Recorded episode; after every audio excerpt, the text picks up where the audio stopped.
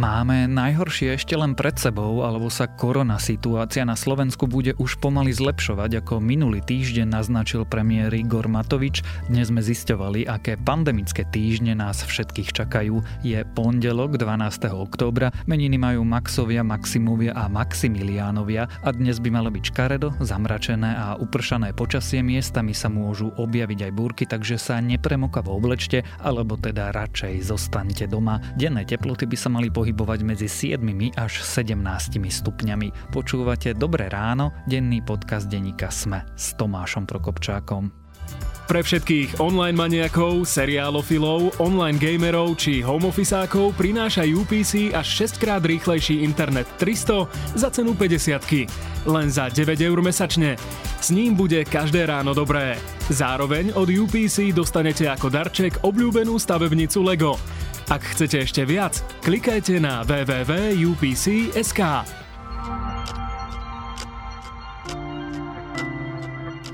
A začneme krátkým prehľadom správ. Hygienikom pomôže armáda. Vláda v piatok schválila nasadenie 267 vojakov, ktorí posilnia regionálne úrady verejného zdravotníctva. Armáda tiež bude pomáhať s testami a v prípade potreby pomôžu vojaci v nemocniciach. Dokopy vláda odsúhlasila nasadenie 1500 vojakov, ktorí by mali pomáhať s následkami núdzového stavu.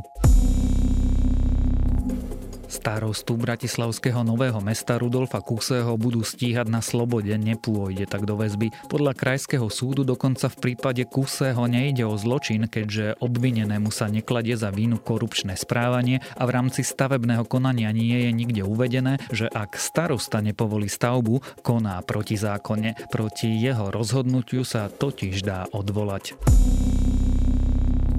Argentína sa stala prvou krajinou, ktorá schválila pestovanie a konzumáciu geneticky upravenej pšenice. Je to odroda, ktorá je vďaka zásahu lepšie odolná voči suchu. Teraz sa čaká na rozhodnutie Brazílie, do ktorej Argentína pšenicu vo veľkom vyváža.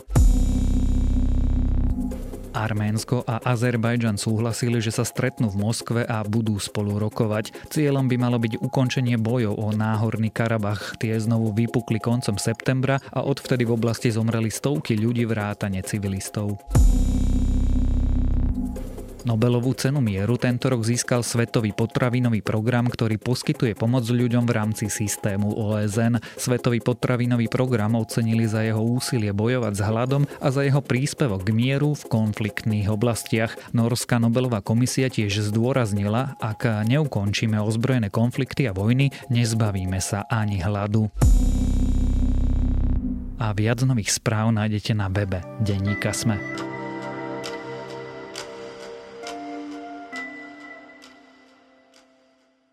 Premiér hovorí, že po tomto víkende by sa čísla mali snaď už zlepšovať, lenže medzičasom máme rekordy v počte nových infikovaných koronavírusom, nové prípady koncom minulého týždňa prekračovali tisícku, grafy naznačovali, že sa začíname podobať na Česko len s mesačným oneskorením. Či ideme do vážneho problému a budú sa preto sprísňovať opatrenia, alebo sme na strope a situácia by sa mohla pomaly začať zlepšovať, sa dnes budem pýtať Jana Krempaského. Slovensko žiaľ v tomto období, eh, by som povedal, sa s touto pandémiou borí naozaj neúplne dobre. Eh, naše počty infikovaných rastú rýchlejšie ako v okolitých krajinách. Myslíme najmä teda Maďarsko a Rakúsko. A momentálne v týchto dňoch sme ich dohnali a už aj predbehli.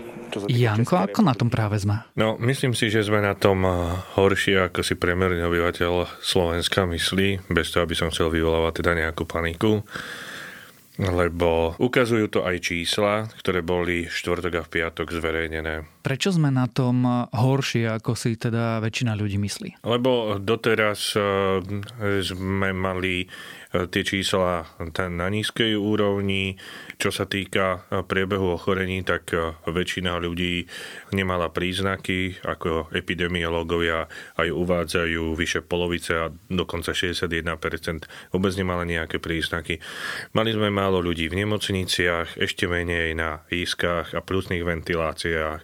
Čo sa týka teda úmrtí na tieto ochorenia, ako je koronavírus, COVID-19, tak takisto tých e, máme len pár desiatok úmrtí na toto ochorenie, čo je dokonca menej, ako si u nás na Slovensku každoročne vyžiada chrípka. Čiže aj z tohto pohľadu mnohí ľudia, hlavne to vidíme na sociálnych sieťach, začali vypisovať, že čo riešime nejaký koronavírus alebo COVID-19, na ktorý tu zomrelo možno 50 ľudí, keď na iné ochorenia zomrie radovo viacej. Tu treba asi povedať, že my na Slovensku máme extrémne prísne kritéria na to povedať, že niekto umrel na koronavírus, navyše krajina od krajiny sa tá metodológia líši, čiže porovnávať tie úmrtia sa prakticky nedá. Čo sa porovnávať dá, je tá kľúčová otázka. Stíhajú nemocnice? Zatiaľ podľa informácií, ktoré máme z minulého týždňa, oslovil som všetky najväčšie nemocnice, ktoré sú univerzitné, fakultné a potom také špecializované na COVID,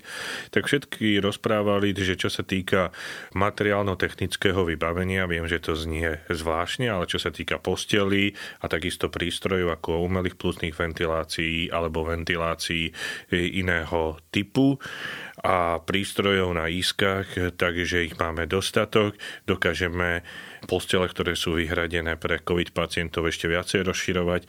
Čiže po tejto stránke myslím si, že stále nie je problém, aj keď sú samozrejme, že niektoré nemocnice ako je napríklad Ružomberská nemocnica, oficiálne sa volá Ústredná vojenská nemocnica v Ružomberku, ktorá je v podstate v smere od Hornej Oravy prvá, ktorá je špecializovaná na COVID a vieme, že územie Oravy, teda hlavne okresy námestovo Tvrdošín a Dolný Kubín sú najviac postihnuté týmto ochorením, čiže tá sa už zaplňa a zaplňala sa dokonca tak, že keď som minulý týždeň telefonoval s hovorkyňou, tak povedala, že mali deň, kedy už e, mali len jedno covid lôžko alebo postiel voľnú, čiže to museli presúvať do nie až tak síce vzdialeného Martina, kde na nemocnica Martin, ktorý je teda na to špecializovaný.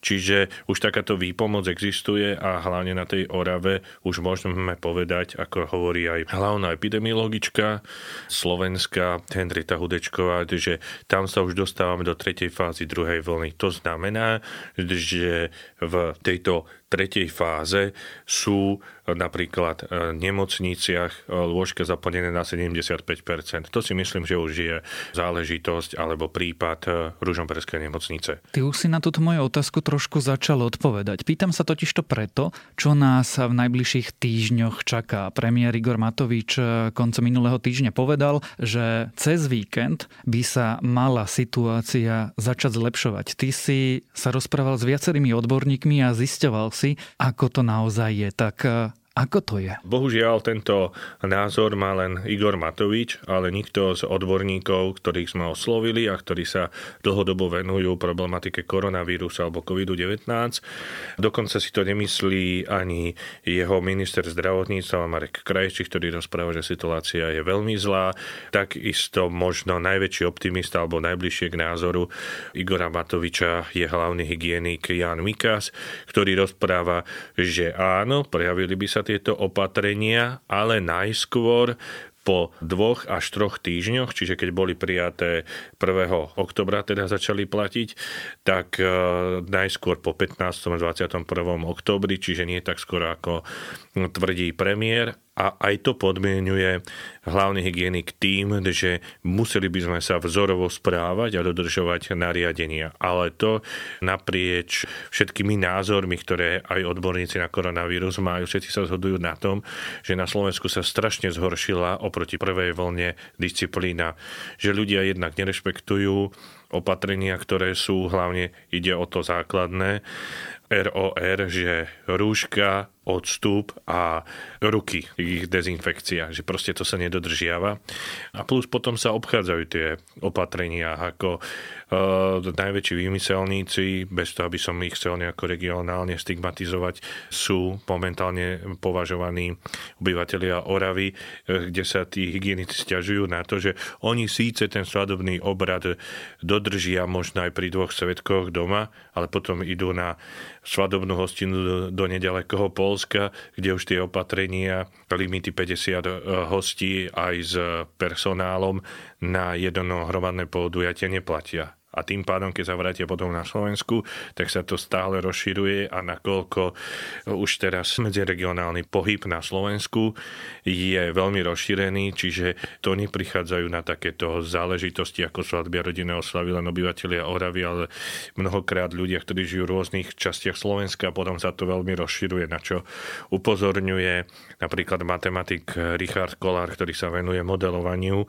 šírenia COVID-19 a rozpráva, že v následnosti nasledujúcom období bude najväčší problém tom, že sa bude veľmi aj geograficky šíriť toto ochorenie, čo už vidno aj na dnes zverejnenej mape, že väčšina okresov na Slovensku už je červená. Prečo sa to deje? Niekoľko mesiacov tu rozprávame o zodpovednosti, o tom, že treba dodržiavať rúška, odstupy a hygienu. Rozprávame sa o nebezpečenstve. Všetci poznáme štatistiky, aká je smrtnosť vírusu, koľko ľudí končí v nemocniciach. A napriek tomu ľudia sa tak nesprávajú? Áno, lebo sú podľa mňa na to dve vysvetlenia. Jedno je to, že už tu nemáme také drakonické opatrenia, ako že sme napríklad, si dobre pamätáme, na jar okolo Veľkej noci nemohli ani z jedného okresu do druhého ísť. A to čo, nás nečaká teraz na dušičky? Čo zdá sa, že nás čaká na dušičky, respektíve to nevylúčil Igor Matovič a tí odborníci, ako som sa s nimi rozprával, by to celkom aj odporúčali, že aby sa nikde nechodilo.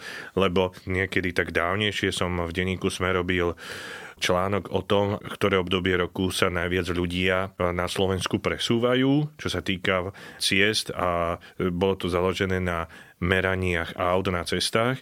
Takže obdobie dušičiek alebo dňa pred dušičkami, keď to zoberieme, že pred prvým, druhým, keď je ten víkend prvého, druhého alebo teda okolo, tak ten piatok pred ním je z pohľadu všetkých sviatkov na Slovensku druhý najfrekventovanejší, čiže po Veľkom piatku. Čiže je to do určitej miery ako ľudovo rozprávame stiahovanie národov, takže by to bolo komplikované hlavne z tohto pohľadu, že by sa zrazu dalo do pohybu veľa ľudí. Veľký pohyb, veľká šanca teda na šírenie tohto koronavírusu a druhý problém, na ktorý upozorňuje biochemik Pavol Čekan, ktorý teda vyvinul test na COVID-19, hovorí o tom, že ten pohyb na tie dušičky je komplikovaný ešte v tom, že, že cieľeň v rámci tých rodinných náštev vyhľadávame mnohokrát najstarších členov rodiny, ktorí majú mnohokrát alebo častokrát cez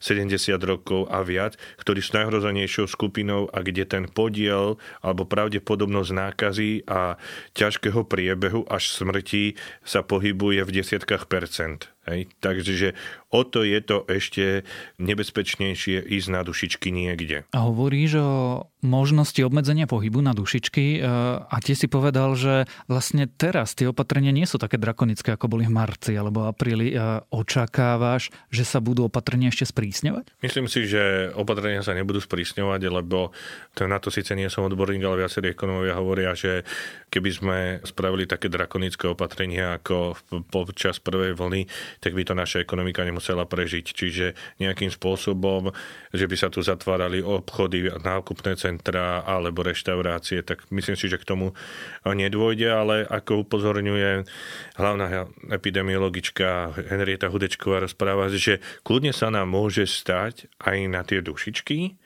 že bude ako v zahraničí, v niektorých štátoch, obmedzený počet ľudí, ktorí budú môcť byť aj von spolu, hej, že napríklad desiatí. Že ona by sa vôbec nečudovala, ak by k tomu prišlo, že napríklad aj na tých cintorínoch potom by to bolo ako v obchode, že by sa to nejakým spôsobom počítalo, alebo čakalo, že aby tam boli iba istý počet ľudí. Keď som sa ťa pýtal, prečo sme si to pokazili, ty si povedal, že jedna vec je, že sú menej prísne opatrenia. Čo sú tá druhá? Tá druhá sú to, že tým pádom, keď ľudia fyzicky zatiaľ keď to chcem povedať, tak možno knižne sa nestretli, že so smrťou, alebo tá smrť v súvislosti s koronavírusom nie je taká prítomná, že sme tu nezažili scenár, ako zažívali Taliani napríklad na jar v Lombardii, že im ľudia zomierali, že lekári sa museli rozhodovať, že ktorého človeka dajú na umelú plusnú ventiláciu a ktorého nechajú zomrieť. Čiže my túto skúsenosť nemáme, čiže si myslíme, že to je len nejaký vírusík, ktorý nám tu teda behá a je to ako nejaký druh chrípky, ktorý dáme ľavou zadnou. Len málo ľudí si podľa mňa uvedomuje to, že proti tomuto, na rozdiel od klasickej chrípky, stále nemáme doteraz vakcínu. Aj? Čiže to môže byť veľmi kritické pre mnohých ľudí a tým pádom, že nemáme skúsenosť eh, s preplnenými nemocnicami, so zemierajúcimi ľuďmi, ktorým nevieme pomôcť, tak je to aj živnou pôdou rôznym hoaxom, na čo veľmi teda dávajú dôraz aj odborníci, s ktorými som rozprával, že aj to je jedným z veľmi negatívnych dopadov na ľudí a na verejnú mienku, že počas druhej vlny sa nám oveľa viacej šíria nezmysly a nepravdy, čo sa týka tohto ochorenia. Jedným zo symbolov, že to nie je úplne dobré, je to, že vláda schválila nasadenie armády. 1500 vojakov pôjde pomáhať do nemocníc s trasovaním. Prečo? Problém je v tom, že už tí hygienici a epidemiológovia nestíhajú dohľadávať tie kontakty. Čiže je ich málo. Už keď som pred dvoma týždňami sa tejto problematike venoval, tak napríklad na Orave mi rozprávali, ale aj v iných červených okresoch vtedajších, že proste všetci na tom pracujú, na tom dohľadovaní kontaktov, že už ako keby tí hygienici ani iné neriešili, napríklad keď teraz poviem, že hygienu potravín alebo iné špecifika, ktoré oni majú, že všetci sa tomuto venujú a že robia po víkendoch, sviatkoch za mizerný plat nejakých 500 eur v čistom, čo e, je takisto veľmi frustrujúce. Takže my potrebujeme, aby sme dokázali vystopovať tých pôvodcov nákazy aj všetkých tých, ktorým sa s nimi stretnú, lebo ak to nedokážeme fyzicky, alebo teda to nejakým spôsobom zaznamenať, riskujeme, že, že nám to tu prerastie do komunitného šírenia, že e, už nebudeme vedieť vystopovať tie kontakty a tým pádom ako keby sa nám celý systém mohol zrútiť toho vyhľadávania. A to už nemáme? Nemáme v krajine komunitné šírenie? Nemáme no. prípady, že nevieme, kde sa kto nakazil? Áno, to je tá diskusia medzi odborníkmi. Napríklad epidemiologička Alexandra Bražinová rozprávať, že už pred asi mesiacom, pred Enik sme povedala, že na Slovensku je už komunitné šírenie niekoľko týždňov. Niekedy dávno ešte minister zdravotníctva Marek Krajčí povedal, že komunitné šírenie bude vtedy, keď nebudeme vedieť dohľadať kontakty. A keď už k tomu prišlo, že nevieme dohľadať kontakty a niektorí tvrdia ako Bražinovať, že už máme komunitné šírenie, tak vtedy hygienici prišli s teóriou, ale tak akože rešpektujeme ich, sú to odborníci, že síce nevieme dohľadať niektoré kontakty, ale nie je ešte väčšina takých takýchto prípadov, to znamená, že nemáme komunitné šírenie. Čiže zmenili za pochodu definíciu. Vyzerá to tak, aspoň podľa tých predchádzajúcich vyjadrení napríklad ministra zdravotníctva Krajčího. Janko, ty si sa tiež pýtal, kedy by sa mala situácia zlepšiť. Ak neplatí premiérovo, že ten víkend, ktorý už máme teraz za sebou, čo ti hovorili odborníci? No, e, tak oni sú k tomu veľmi skeptickí. Tí najoptimistickejší, ako je Mikas, ten rozprával, že ešte v tomto oktobri by sa to mohlo teda prejaviť. Hudečková, hlavná odborníčka pre epidemiológiu rozprávala, že tak po štyroch týždňoch by sa situácia mohla stabilizovať, ale aby začali tie vysoké počty klesať e, tých e, nových nakazených, tak ona to očakáva až na Vianoce. Z toho dôvodu, že na Vianoce ľudia idú pred z práce, zo škôl, sú doma a čiže tým pádom ten pohyb je menej prítomný v tej spoločnosti a vychádza to aj z chrípky klasickej, kedy vždycky, keď sú prázdniny alebo sviatky, tak tá sezónna chrypka poklesne. To je jedna vec. Druhá vec je tá, že do tejto prognózy môže vstúpiť ešte aj to, že tu od októbra začína chrypková sezóna na Slovensku, ktorá trvá zvyčajne do apríla. A chrípka takisto podobne ako koronavírus, keď prejde do bakteriálnej infekcie, tak môže spôsobovať zápaly pľúc alebo priedušiek a to sú tiež život ohrozujúce stavy. A takisto vieme aj z histórie, z pozorovaní posledných rokov, že niekedy je tá chrypková sezóna silnejšia a niekedy je slabšia. Tak dúfajme, že nebude tento rok tá silnejšia verzia, lebo keby ešte na tie nemocnice, ktoré sú už teraz strápené a v piatok minister zdravotníctva pre denník sme povedal, že už teraz možno očakávať na nápor nemocnici, že tento nápor nemocníc spôsobený koronavírusom, keby mal byť ešte zaťažený aj nejakou ťažkým priebežom priebehom sezónnej chrypky, tak tá situácia by mohla byť ešte náročnejšia. Týmito vyjadreniami samozrejme ani Hudečko, ani my v SME nechceme akože šíriť paniku, len je dôležité si to uvedomiť, že toto je tiež jeden z faktorov, ktorý tú druhú vlnu môže ešte zhoršiť. Samozrejme, že nemusí, ale môžeť a treba byť na to pamätlivý a dodržiavať tie opatrenia.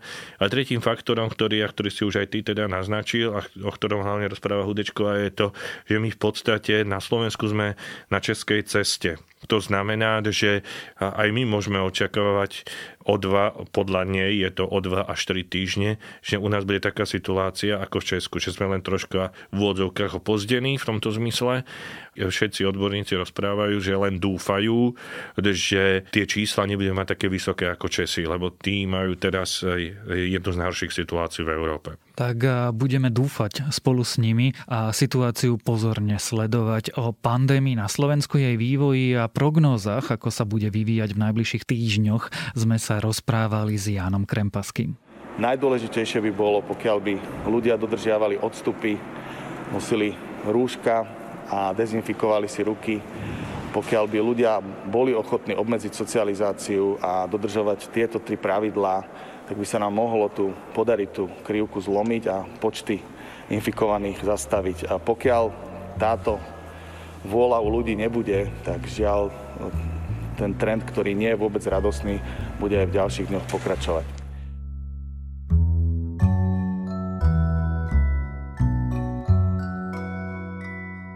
Vyvinúť vakcínu je naozaj, naozaj ťažké. To, že očkovanie proti koronavírusu veci vytvorili zhruba za rok a za ďalší rok by sa mohlo dostať k ľuďom, to je takmer zázrak. A dobrou správou je aj to, že sa teraz veľa ľudí dozvedelo, ako vlastne funguje veda, výskum a klinické testy. Ak vás táto téma ale zaujíma viac, odporúčam text Snaha vyrobiť celosvetovú vakcínu za 12 mesiacov na BBC. Vysvetľuje, ako tento proces vyzerá a prečo netreba očkovanie len objaviť, ale ako je ťažké látku vyrobiť a dostať prakticky k celej planéte. A to je na dnes všetko. Dávajte na seba pozor, správajte sa zodpovedne, noste rúška a skúste mať pekný týždeň. Počúvali ste Dobré ráno, denný podcast denníka Sme s Tomášom Prokopčákom.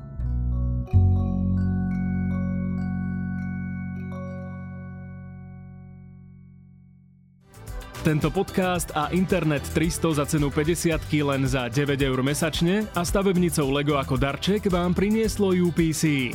www.upc.sk